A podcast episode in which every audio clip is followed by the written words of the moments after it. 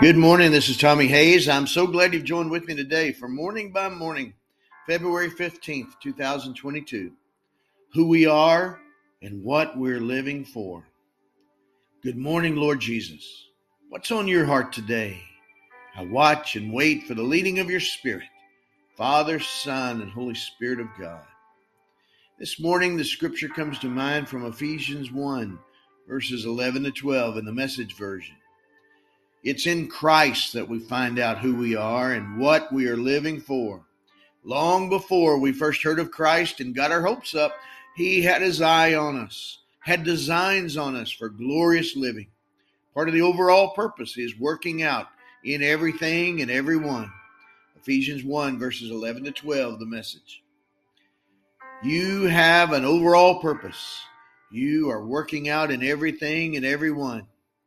For we are your masterpiece. You have created us anew in Christ Jesus so we can do the good things you planned for us long ago. Ephesians 2, verse 10, New Living Translation. You give us the grace to discover who we are, to live into who we are. You use every battle we fight and every challenge we face. You use every stronghold we overcome and every lie we renounce as we come to understand your words of truth. Apart from me, you can do nothing. John 15, 5. And at the same time, remember, I am with you always, even to the end of the age. Matthew 28, 20. You make us who we are. You empower us to live into our identity and fulfill our destiny in you. You take everything we endure and overcome to melt us and mold us, to strengthen us and shape us for your purposes. And one of your greatest purposes is to make us more like you every day, to be conformed to the image of the Son of God, Romans 8 29, to change us into your image from glory to glory, 2 Corinthians 3 18, to empower us to participate in your nature, 2 Peter 1 4.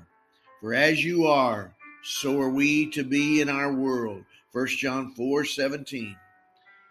Come, Holy Spirit of living God as the old spiritual song of personal revival declares, make me, mold me, fill me, use me to display your glory through my life today.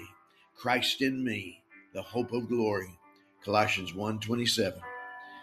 Secure in the truth and the hope of my calling, my identity, and my destiny in you, I consider that the sufferings of this present time are not worth comparing with the glory about to be revealed to us.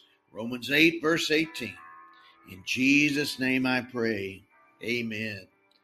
My Father God, in the name of Jesus and the power of your Holy Spirit, I pray in agreement with this one, joining with me now in prayer that Lord, you shape them and mold them. You come and melt them and make them into who you created them to be, Lord. Use everything they go through, every battle, everything they face, God. You are shaping the character and the image of Jesus Christ in them to display your glory through their life. And I give you praise. In Jesus' name I pray. Amen. God bless you, my friend and you have a great day.